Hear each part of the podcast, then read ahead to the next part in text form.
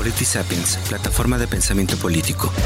El programa de estudios políticos e internacionales del Colegio de San Luis. Y proyectos audiovisuales de El Colegio de San Luis. Presentan. Democracias fracturadas. Con Javier Contreras Alcántara. Un espacio para comprender de manera informada los recientes cambios en los regímenes latinoamericanos. Democracias fracturadas.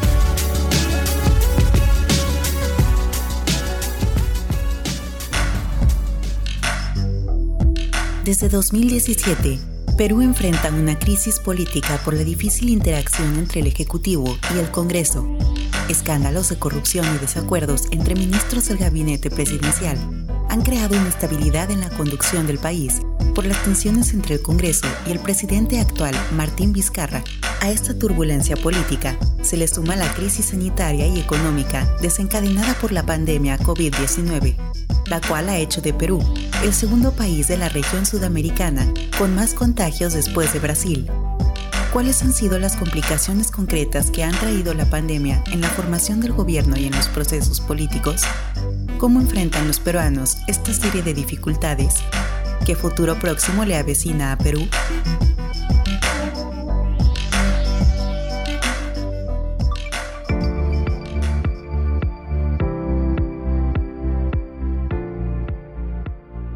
Hola, soy Javier Contreras Alcántara, profesor investigador del programa de estudios políticos e internacionales del Colegio de San Luis, y les doy la bienvenida a Democracias Fracturadas, una producción del Colegio de San Luis a través del programa de estudios políticos e internacionales y el área de proyectos audiovisuales, así como de politisapiens.mx, plataforma de pensamiento político.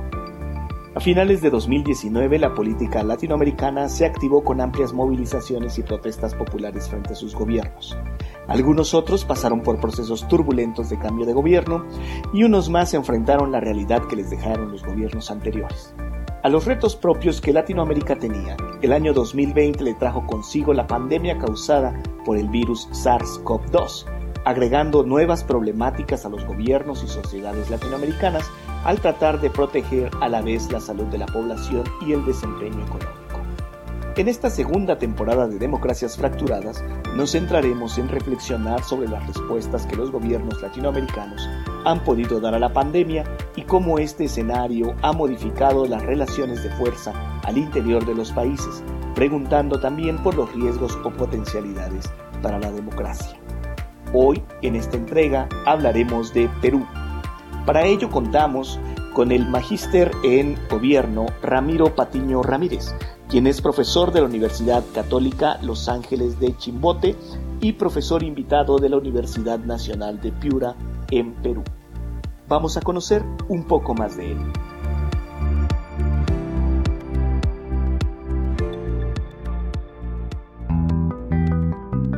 Ramiro Patiño Ramírez es profesor de la Universidad Los Ángeles de Chimbote, Perú, donde ha sido coordinador de la maestría en ciencia política. Es profesor invitado en la maestría de Administración y Mención en Gerencia Gubernamental en la Universidad Nacional de Piura, Perú. Es maestro en gobierno por la Facultad Latinoamericana de Ciencias Sociales, sede académica México. Tiene estudios concluidos del doctorado en Ciencia Política y Gobierno en la Escuela de Gobierno y Políticas Públicas de la Pontificia Universidad Católica de Perú.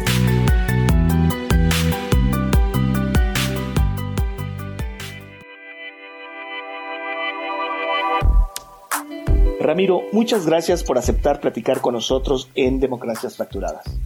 Muchas gracias, este Javier, realmente esperando que podamos seguir acá dando a conocer todos los aspectos más importantes o cruciales que vive nuestro país, ¿no? Eh, y bueno, y fundamentalmente este, poder aportar a una discusión, a un análisis sobre las cuestiones, turbulencias políticas de nuestro país. Ramiro, eh, el gobierno de Martín Vizcarra ha sido, por decirlo de alguna forma, accidentado. Eh, la crisis política ha sido el estado casi permanente en el que se ha desarrollado. Primero la forma en que asume el poder en medio de los escándalos por corrupción, el cierre del Congreso. ¿Nos podrías relatar un poco para poder entender qué es lo que ha pasado en Perú en los últimos años? El porqué de esta inestabilidad política. Bueno, en realidad este, esta inestabilidad política en el caso peruano es una inestabilidad que viene arrastrada desde la década de los 90 fundamentalmente, cuando eh, el presidente Alberto Fujimori eh, da el golpe de Estado y quiebra todo el sistema político e institucional del país. ¿no? A partir de ahí, básicamente, eh, la estructura política, los partidos políticos totalmente debilitados, este, dieron paso a varios tipos de organizaciones del país, ¿no? Y ha sido bastante difícil poder realmente eh, rehacerlo eh, en tanto la crisis ha venido arrastrando al 2000 2000 en adelante hemos tenido ya sistemas democráticos, eh, básicamente cuatro gobiernos, pero todos han estado con fuertes turbulencias, poca representación y sobre todo con crisis políticas permanentes, ¿no? Eh, naturalmente a eso llega en el último gobierno, en el último periodo 2016-2021, en donde eh, Pedro Pablo Kuczynski llega a una segunda vuelta con Keiko Fujimori, que es la hija de Alberto Fujimori, ¿no? Y que en realidad eh, unas elecciones muy disputadas. Eh, finalmente eh, Pedro Pablo Kuczynski, que llevaba como vicepresidente a Martín Vizcarra, gana las elecciones, pero el Congreso, ¿sí? el Congreso en su amplia mayoría de 130 73 congresistas eran fujimoristas, lo cual implicó básicamente un continuo, un continuo este, enfrentamiento eh, y la líder del partido fujimorista, Keiko Fujimori, este, planteó realmente que ella iba a gobernar desde el Congreso, ¿no? El gobierno, su plan de gobierno iba a ejecutarlo desde el Congreso y se empezó con una política obstruccionista fuerte que terminó con la probable vacancia y luego renuncia del presidente este, del presidente Pedro Pablo Kuczynski y asumió el gobierno Martín Vizcarra. Eh, en un inicio eh, se pensaba realmente en una alianza con el Fujimorismo y algunas otras fuerzas políticas. Sin embargo, eh, después de un par de meses de gobierno de Martín Vizcarra, empezó nuevamente el proceso de obstrucción y de jaque permanente al sistema del sistema político desde el legislativo al ejecutivo. Naturalmente esto va a concluir con el golpe, eh, bueno, no un golpe de Estado, pero sí con el cierre del Congreso, eh, en la cual el primer poder del Estado básicamente quedó cerrado por aproximadamente tres meses.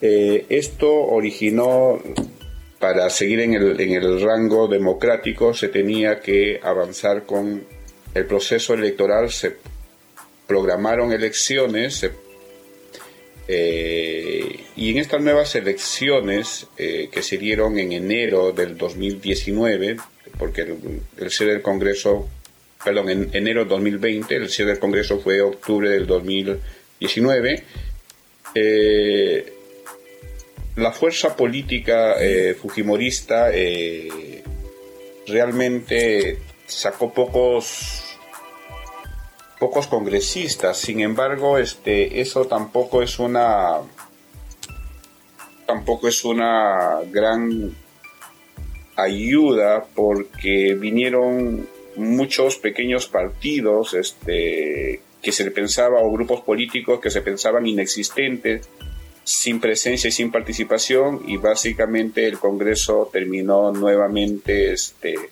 atomizado con promedio de 10 fuerzas políticas eh, y realmente eh, antes de que este nuevo Congreso eh, asuma las funciones, en, en realidad ingresó la crisis de la pandemia, ¿no? Eh, tuvo que hacer su, eh, su instalación el Congreso prácticamente en medio de la crisis y de las medidas de restricción y de seguridad por la emergencia. Eh, pero en esos meses este, el Ejecutivo tuvo como un margen entre que estuvo cerrado el Congreso y el nuevo Congreso que asumió las, que asumió las funciones, tuvo un, un lapso de tiempo, un periodo importante que, que pudo empezar eh, a, dar muestras de algún nivel de eficiencia en el trabajo y, sobre todo en la provisión de los servicios públicos. Eh, sin embargo, este, fue tan poco porque realmente la tragedia que estamos viviendo todos, este, y en la cual se evidencia básicamente cómo estamos desnudados en el sistema de salud y del sistema educativo y en todos los sistemas sociales, eh, lo ha denudado la pandemia y realmente estamos en una posición bastante crítica con posturas eh, políticas desde populismo hasta radicalismos, etnocacerismos eh, y una perspectiva bastante, incierta, en tanto este año 2020 es un año electoral, pues las elecciones deben de convocarse para que el 2021, cuando estamos cumpliendo 200 años eh, de independencia, se inaugure el nuevo gobierno.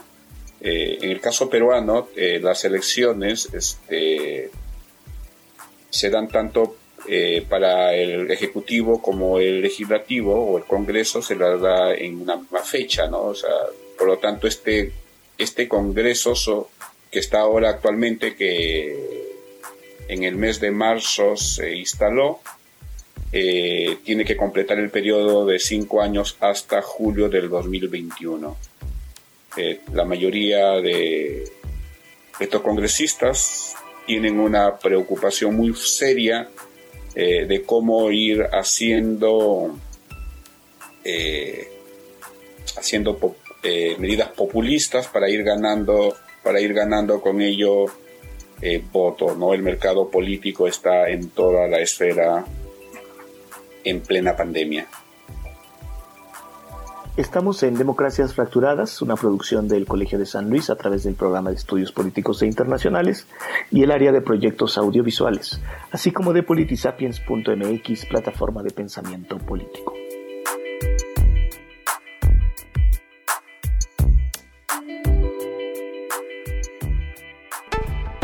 Escuchas Democracias Fracturadas Javier Contreras Alcántara. Hoy hablamos de COVID-19 en Perú. Para saber más, visita politisapiens.mx.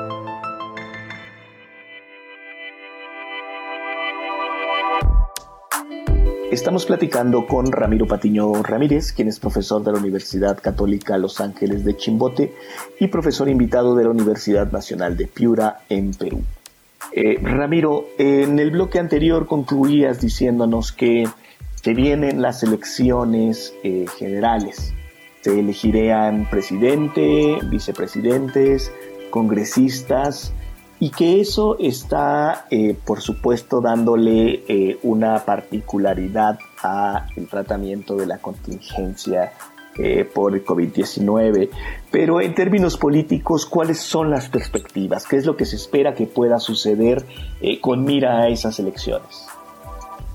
Bueno, con mira a estas elecciones, en realidad es sumamente incierto. Eh, no, no, olvidemos que prácticamente la candidata fuerte que ha venido siendo en los últimos años, Keiko Fujimori, estaba eh, con prisión preventiva por los casos de corrupción eh, de, la familia de los Humala, eh, está también preso. y luego los otros grupos políticos han venido básicamente tratando de renovarse algunos partidos antiguos como Acción Popular, por ejemplo, de, de Fernando Belaúnde, partidos nuevos como APP, que es Alianza para el Progreso, de César Acuña, un empresario de la educación, eh, y bueno, y otros grupos políticos que estaban prácticamente poco,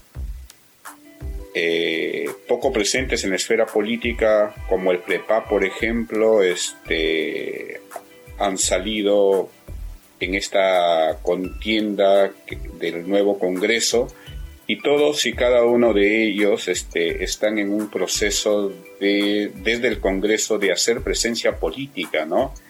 Eh, otro de los grupos fuertes políticamente era el Partido Aprista Peruana, en la cual pues este su líder terminó pegándose un tiro eh, cuando iba a ser prácticamente arrestado eh, después del proceso de, por el proceso de corrupción en las investigaciones este, cuando se iba a allanar a su casa este, terminó en esa situación y este partido político por ejemplo no ha sacado ningún congresista electo en este proceso electoral que del Congreso actual, ¿no? Entonces las perspectivas este, para políticas del Perú con miras al 2021, cuando estamos entrando a nuestro segundo, bueno, nuestros 200 años de vida independiente, la perspectiva es bastante incierta. Eh, todos y cada uno de los grupos políticos eh, en, esta, en este sentido están tratando de hacer una,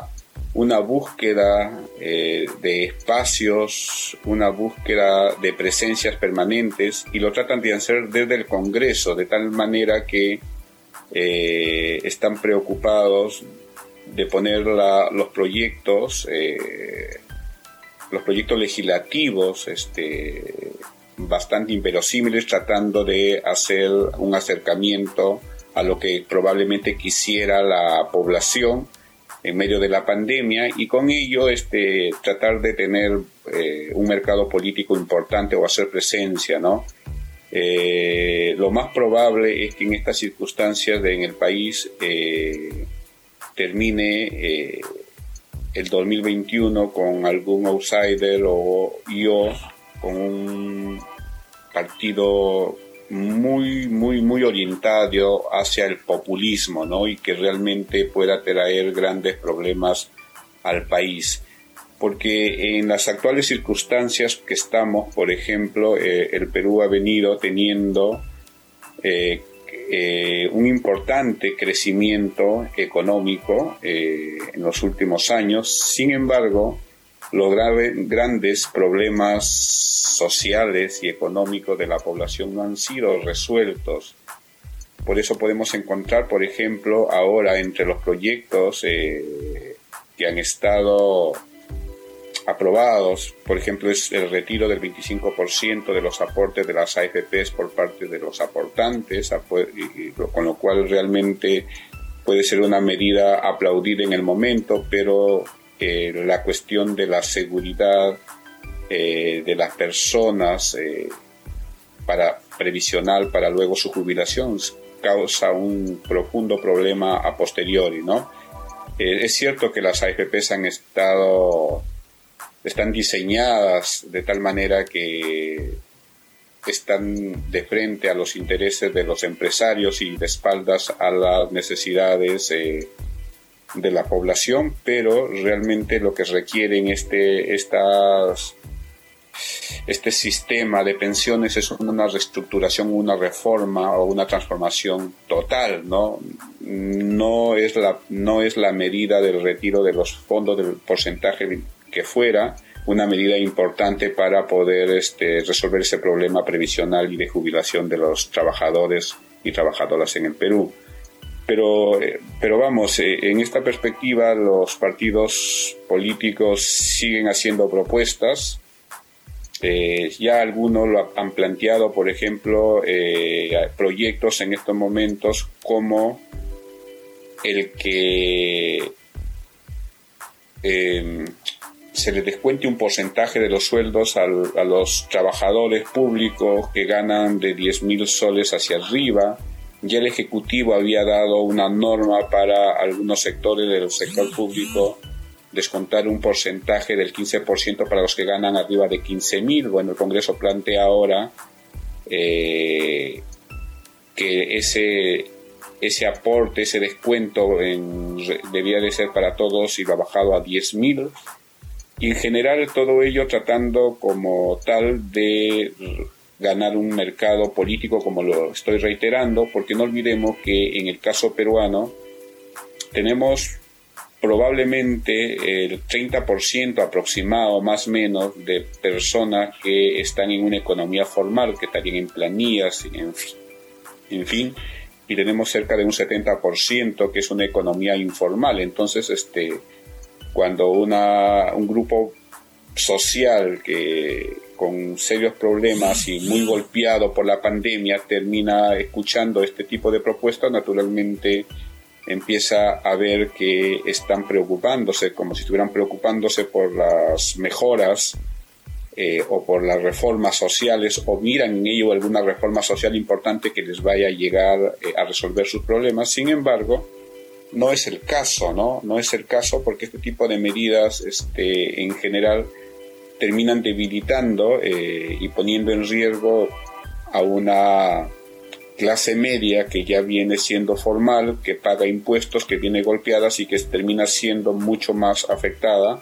Ahora, por ejemplo, eh, va a ser mucho más afectada con los impuestos eh, o el porcentaje de, como porcentaje de sus ingresos, no que se descuenten adicionalmente a lo que ya se viene trabajando y se viene pagando, por ejemplo, con las rentas de, de quinta categoría, que es un descuento a aquellos que ya se ganan de una UIT en adelante, ¿no?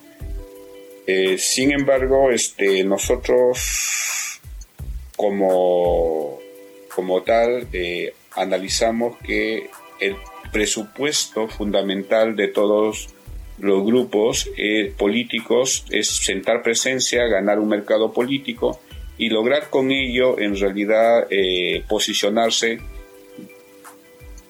electoralmente, porque no olvidemos que en este segundo semestre del año deben ser convocadas ya las elecciones que deben llevarse a cabo el 2021 en abril, ¿sí?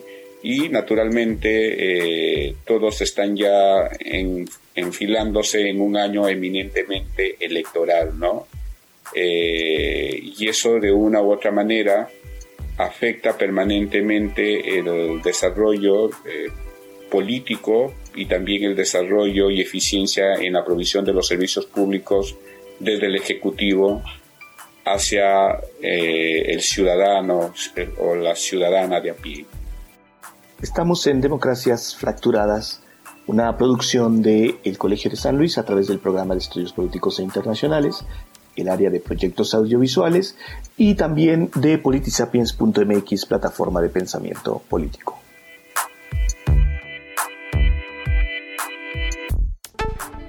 Escuchas Democracias Fracturadas con Javier Contreras Alcántara. Hoy hablamos de COVID-19 en Perú. Para saber más, visita politisapiens.mx.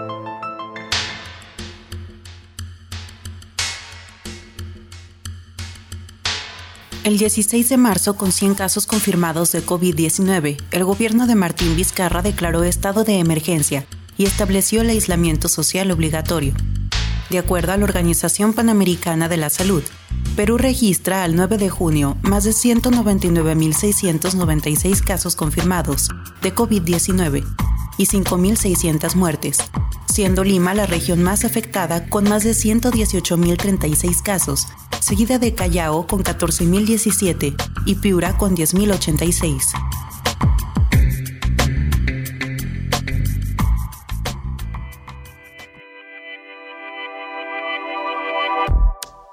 Estamos platicando con eh, Ramiro Patiño, eh, profesor de la Universidad Católica Los Ángeles de Chimbote y profesor invitado de la Universidad Nacional de Piura en Perú.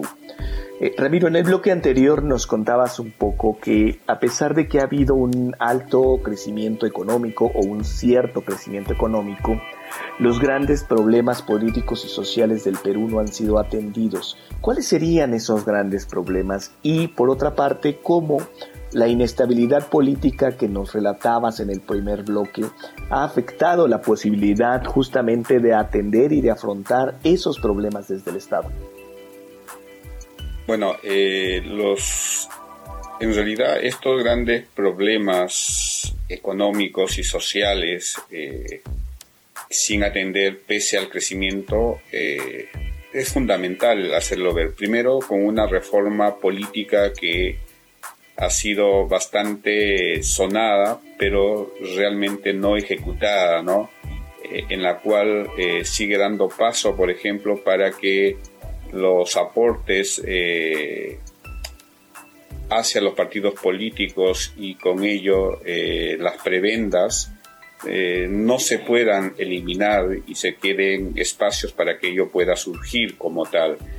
Aparte de ello, en el campo social netamente, a pesar de que se han generado algunos programas desde el Ministerio de Desarrollo e Inclusión Social. Sin embargo, los grandes problemas ligados fundamentalmente a la seguridad social, ligados a la, a la salud y a la educación y la seguridad ciudadana siguen siendo muy fuertes.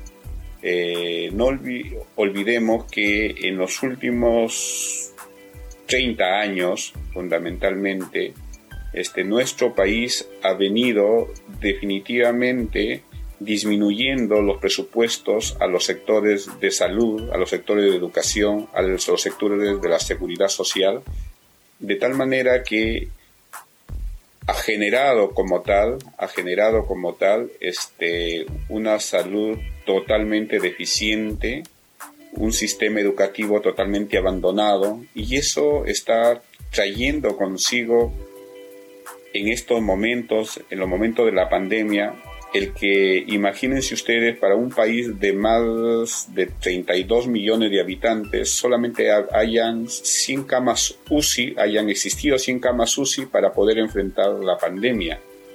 ¿no? Eh, y realmente eh, con un sistema, además, un equipamiento de los centros de salud y de los hospitales eh, muy deficiente, no solamente en equipamiento, sino también en la capacidad de atención de sus profesionales, lo que naturalmente hace de que nuestro nivel de mortal o nuestra tasa de mortandad o letalidad por la pandemia sea muy alta, ¿no? Ligado a ello, eh, el sistema educativo también abandonado, eh, muy abandonado realmente, ha tenido serios problemas y sigue teniendo serios problemas para poder eh, garantizar las propuestas eh, o las estrategias de educación a distancia o virtual que en esta pandemia se hacen muy necesarias. Y si miramos más hacia los sectores sociales eh, en cuanto a su atención, por ejemplo, tenemos que hay un porcentaje muy alto todavía de peruanos y peruanas que no cuentan con los servicios de saneamiento, llámese, llámese agua, alcantarillado, y que en realidad en esta pandemia termina siendo un problema muy serio, porque, por ejemplo, eh, se le plantea con mucha claridad de, que, de qué pasos debe de seguir para poder lograr este, luchar contra ella, ¿no? Y por ejemplo hay que lavarse las manos, básico como eso, lavarse las manos con agua y jabón y no tienen agua. Eh, además de ello, muchos de estos pobladores eh, que están viviendo una situación muy crítica en estos momentos, producto de la pandemia y de la informo y por ser trabajadores informales, terminan decidiendo pues dos cosas básicas, ¿no? Eh, o muero de hambre o muero por eh, el COVID, ¿no? Eh, de tal manera que ha provocado pues un desborde total porque realmente los sistemas previsionales, la data del, gobierno para poder llegar con los bonos que correspondían a estas poblaciones vulnerables, en realidad este, ha sido bastante deficiente, no ha logrado, eh, no ha logrado, pese a los grandes esfuerzos que ha hecho el gobierno, no ha logrado este, eh, favorecer o llegar a todos aquellos que lo necesitan y con la urgencia y la prestancia, ¿no?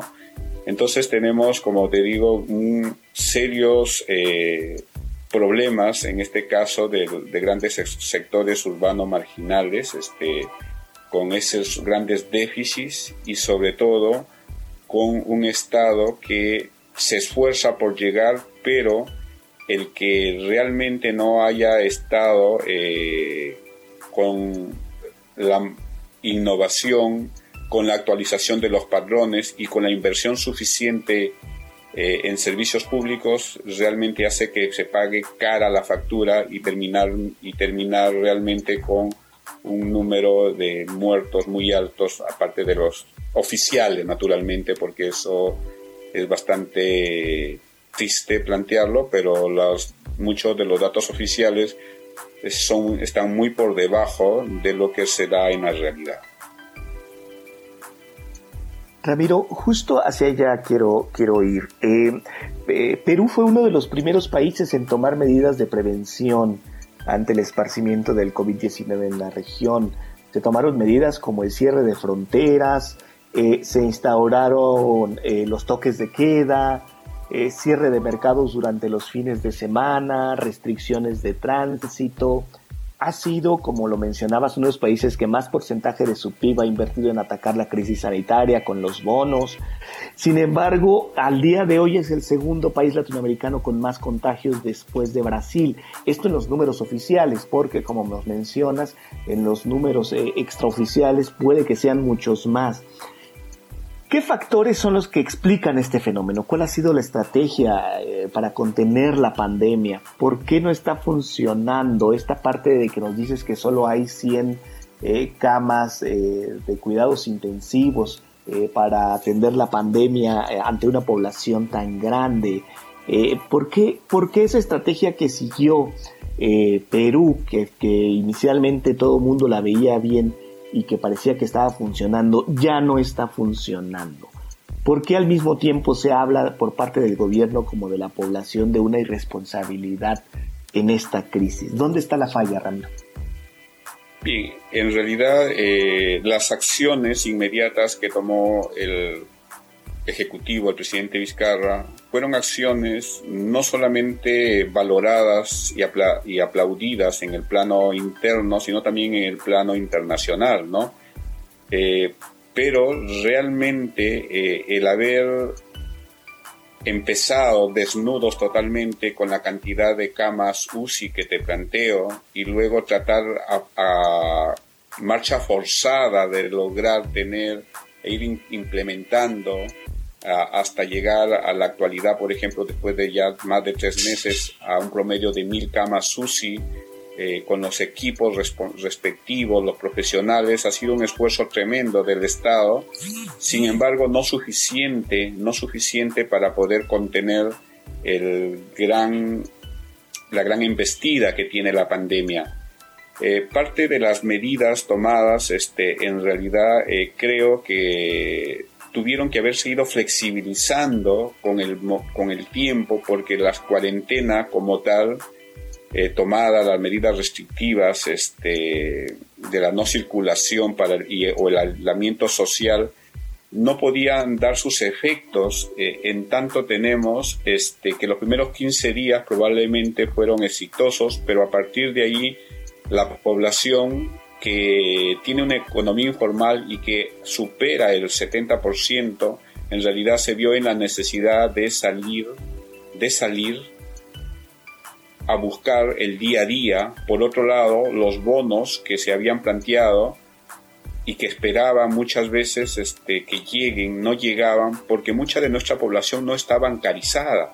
Al no estar bancarizada, al gobierno se le hacía también bastante complicado poder a, afrontar y, llegar con un bono de un poco más de 100 dólares en un inicio, luego se ha implementado a un promedio de 220 dólares, más o menos 220, 230, pero mucha de la población no tenía la posibilidad de llegar y en esa incertidumbre y en esa angustia acudían permanentemente a los bancos tratando de ver si les llegó o no le llegó el bono este bono que se ha dado en varias partes hasta llegar a un bono universal de 760 soles, aproximadamente eh, cerca de 240 dólares, como decía, termina siendo este una un foco de infección también, porque por ejemplo en el caso de varias ciudades del Perú, de las más pobladas como es Piura, a una etapa de 4 de la mañana a 4 de la tarde, con lo cual los bancos y los centros de abastos o mercados atendían prácticamente de 8 o de 9 a 1 y, en ciudades grandes este, en realidad permitían más bien mayor preocupación, mayor concentración y además este, poder detener, poder detener a la gran cantidad de sector informal ha sido sumamente difícil. Por otro lado, los sistemas de los mercados populares, los, mercados de abatos en las ciudades, con bastantes condiciones de insalubridad, de aglomeramiento poco planificado, hace que realmente también hayan sido focos de contagio eh, sumamente fuertes y por otro lado un problema adicional eh, que tenemos por la misma situación de pobreza y, de carencias y precariedad total de mucha población, realmente en, en algunos casos en, en condiciones infrahumanas, en un, espacio de 4 por 4 metros viven 8 o 10 personas, cómo hacen aislamiento social, sin agua, sin luz. Entonces estas poblaciones se han visto volcadas a las calles y naturalmente el gobierno, eh, el Estado, por más que haya implementado estrategias, no ha podido contenerla.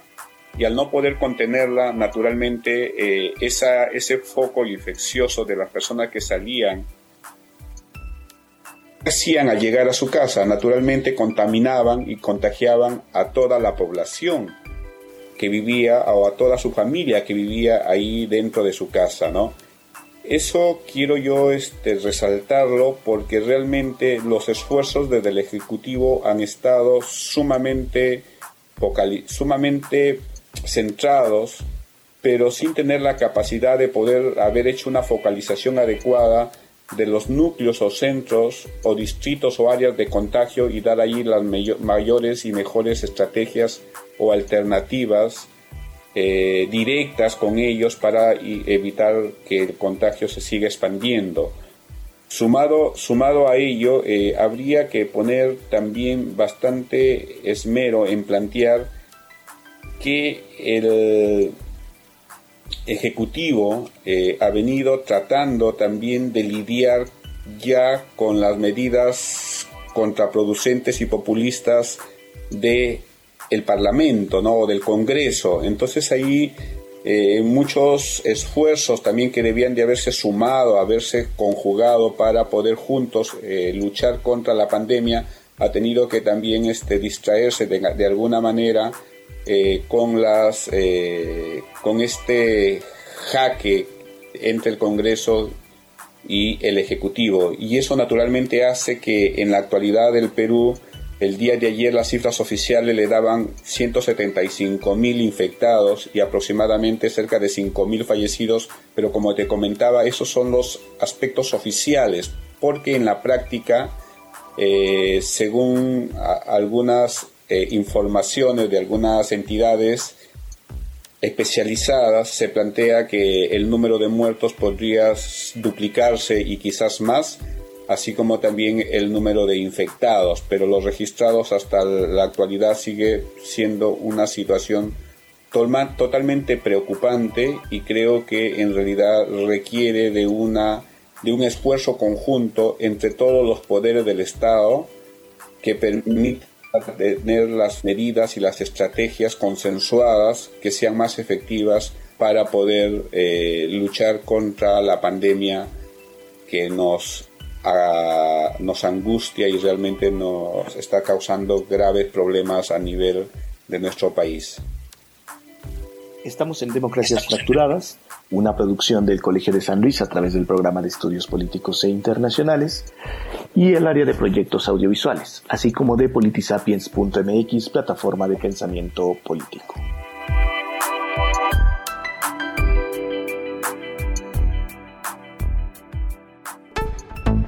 Escuchas Democracias Fracturadas con Javier Contreras Alcántara. Hoy hablamos de COVID-19 en Perú. Para saber más, visita politisapiens.mx.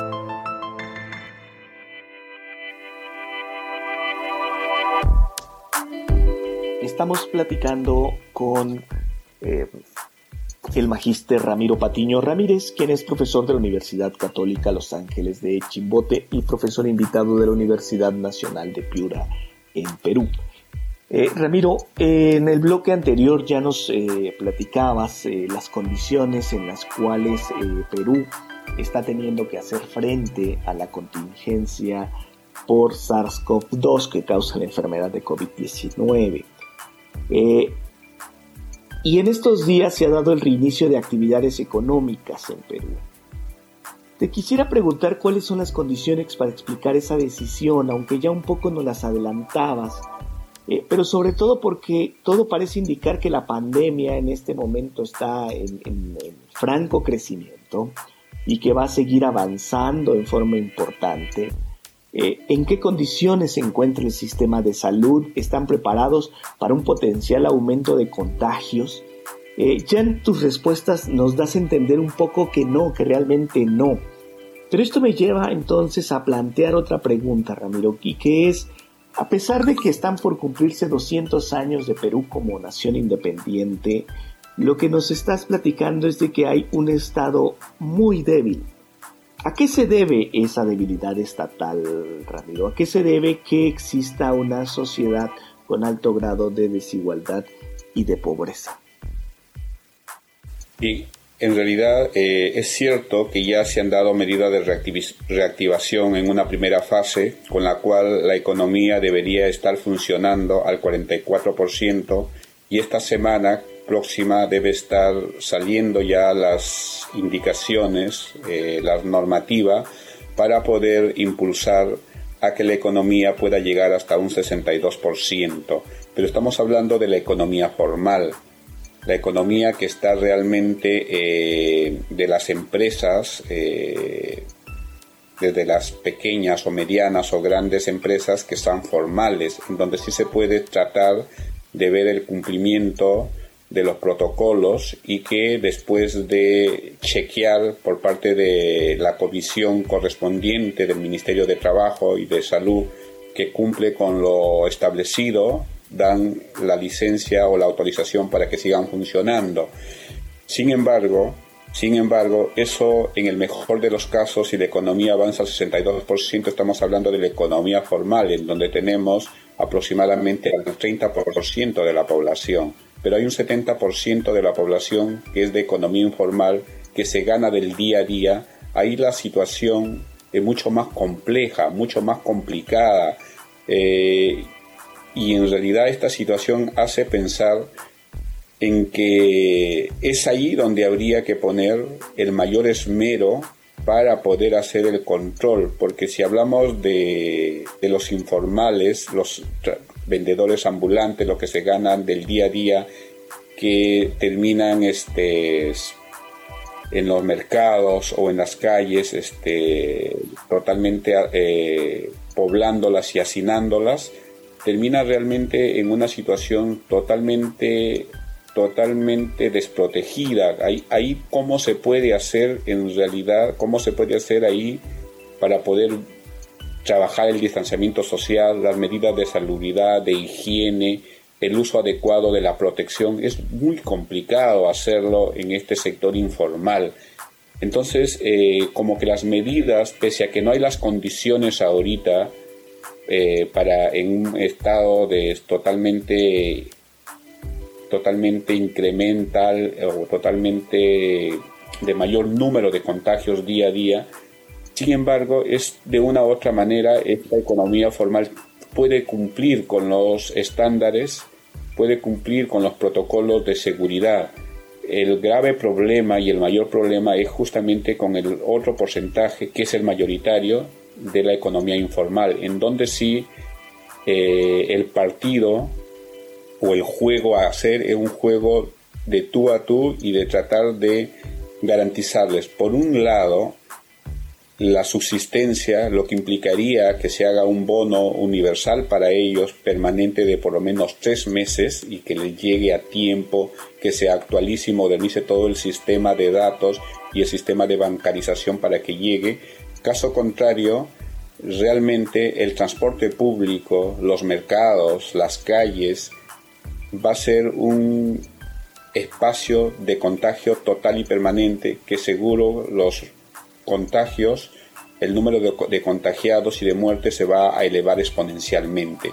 pero el Estado eh, no tiene otra alternativa, me parece, más allá de seguir flexibilizando para el retorno eh, a la actividad económica y llegar en esta segunda fase al 62%, pero prácticamente el sector informal ya levantó la cuarentena, ya levantó la cuarentena y ellos están ya en las calles, en los mercados y en todos los espacios tratando de ganarse el día a día.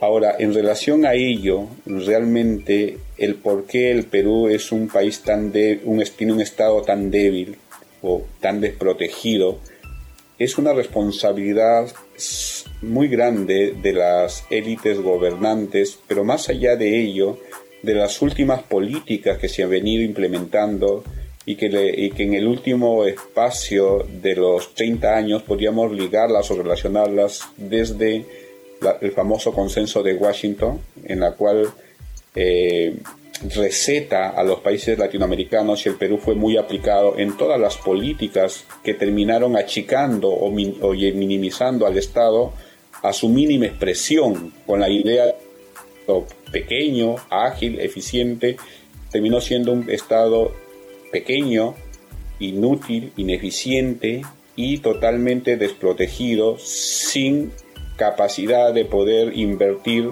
en los sistemas de salud, en los sistemas de educación, de seguridad, de saneamiento y en realidad eh, con una carga muy fuerte de racismo, de discriminación y hasta desprecio a los sectores sociales eh, más pobres, eh, rurales, andinos.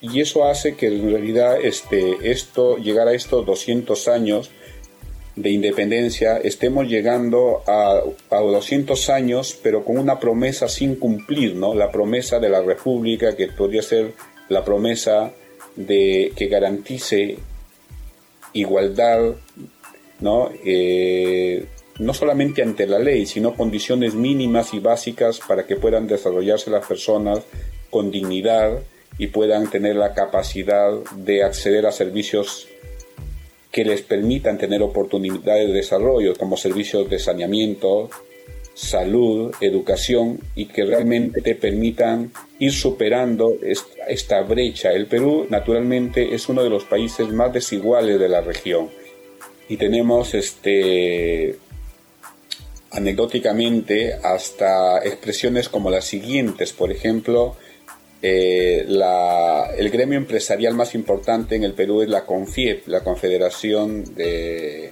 Empresarios Industriales del Perú, ¿no? La CONFIEP, eh, su representante de la CONFIEP se quejaba de que cómo pueden ponerle protocolos de salud tan exigentes a las empresas como si fuera un país europeo, ¿no? Eh, lo cual está indicando con claridad el desprecio que se puede tener a la clase trabajadora, o sea que un trabajador peruano o peruana no se merece tener condiciones de salubridad, de higiene, de seguridad en la salud y seguridad en el trabajo. E, esas situaciones así tan tristes hacen pensar en que realmente todavía en el Perú sigue siendo un país eh, con una promesa sin cumplir en la cual muchos de la mayoría de los peruanos siguen viviendo en condiciones eh, muy, muy, muy, muy lamentables, muy precarias económicas, socialmente, sin títulos de propiedad, por ejemplo, sin acceso al crédito, sin acceso a los servicios de salubridad, sin acceso a los servicios de saneamiento, sin una seguridad social y sin un sistema educativo que realmente está con muy eh, eh, con muy poca atención, con muy poco presupuesto y con muchas deficiencias realmente para poder enfrentar con éxito eh, una educación y poner a nuestros niños, a nuestras niñas, a nuestros jóvenes a estudiar y a nuestros maestros a trabajar en condiciones que permitan la educación virtual. Tenemos, por ejemplo, que la brecha digital es muy alta. tenemos muchos estudiantes, por ejemplo, en el caso del nivel secundario o la, educación básica, eh, pueden acceder a la Internet, por ejemplo, en promedio entre 25 a no más del 30%, Entonces estamos en unas condiciones bastante lamentables para poder enfrentar una situación que ha venido dándose y que la pandemia ha denudado totalmente, lo cual implica que realmente el crecimiento económico que ha tenido el Perú, el crecimiento económico que ha tenido el Perú, ha ido a engrandecer fortunas de grupos económicos, fortunas de personas, de dueños de empresas y sobre todo ligados a la, exportación o a la minería, pero que realmente ha dejado poco desarrollo social y pocas oportunidades para que nuestros eh, conciudadanos peruanos y peruanas puedan tener la posibilidad de hacer frente y, eh, a los retos del desarrollo y tener las oportunidades de una vida digna en condiciones dignas eh, como seres humanos que nos merecemos, ¿no? Ramiro, muchas gracias por eh, haber platicado con nosotros hoy en Democracias Fracturadas y ayudarnos a comprender la magnitud del desafío que implica eh, hacerle frente al COVID-19, pero también la magnitud que implica hacerle desafío al día a día. ¿Hay eh, algún otro tema sobre el cual quieras llamar nuestra atención, Ramiro? Sí, este, Javier, en realidad eh, quisiera también hacer eh, llamar la atención respecto a la situación que tiene la educación peruana en estos momentos. Estamos en una situación bastante difícil. Imagínense el ciclo eh, en las universidades nacionales, el ciclo o el semestre académico debió empezar en marzo. Hasta el mes de agosto los estudiantes están sin ir a clases. ¿Por qué? Porque no están preparadas ni las universidades ni hay la capacidad eh, de acceso a banda de, internet, banda de internet por los estudiantes para que puedan desarrollar sus actividades como tales. Solo algunas eh, universidades privadas han iniciado sus clases este, de manera virtual. Eh, sin embargo, sin embargo, el mayor problema se ve en el sistema educativo de la educación básica, en donde se enfrenta a los profesionales, desde directivos y docentes, en un gran reto de cómo llegar a sus estudiantes, de cómo llegar a sus estudiantes en el desarrollo de la estrategia Yo aprendo en casa, en la cual los estudiantes naturalmente en sus casas no tienen dispositivos, tablets, laptops, en muchos casos tampoco tienen este, teléfonos que, inteligentes o teléfonos con, con conexiones a internet que puedan ver las aplicaciones y los trabajos y sobre todo en las zonas rurales donde eh, no hay internet, ¿no? no hay internet, no hay señal muchas veces telefónica. Entonces tenemos ahí eh, ya prácticamente el mes de julio debía de terminar el primer semestre tenemos algunos niños, algunas niñas, algunos jóvenes que no han tenido posibilidad de acceder al servicio educativo. Este año el Ministerio ha declarado que sí o sí se desarrolla el año académico. Posiblemente o probablemente algunos estudiantes o muchos estudiantes van a terminar promovidos el año sin haber tenido la posibilidad de acceder al sistema educativo en estrategia Yo Aprendo en Casa pese a que los docentes puedan hacer grandes esfuerzos.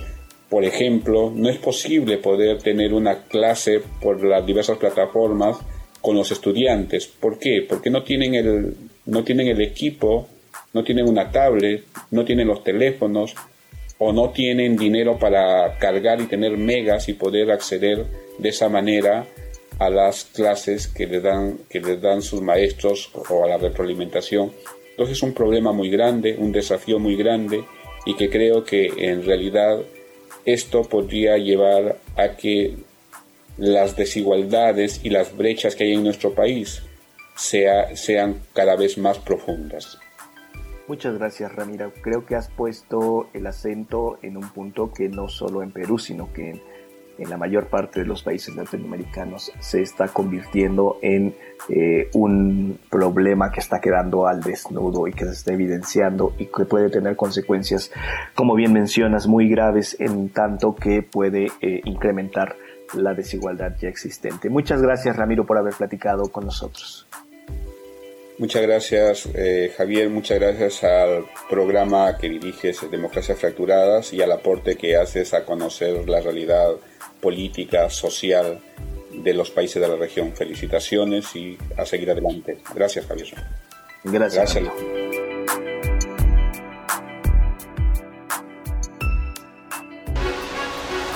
Politisapiens, plataforma de pensamiento político.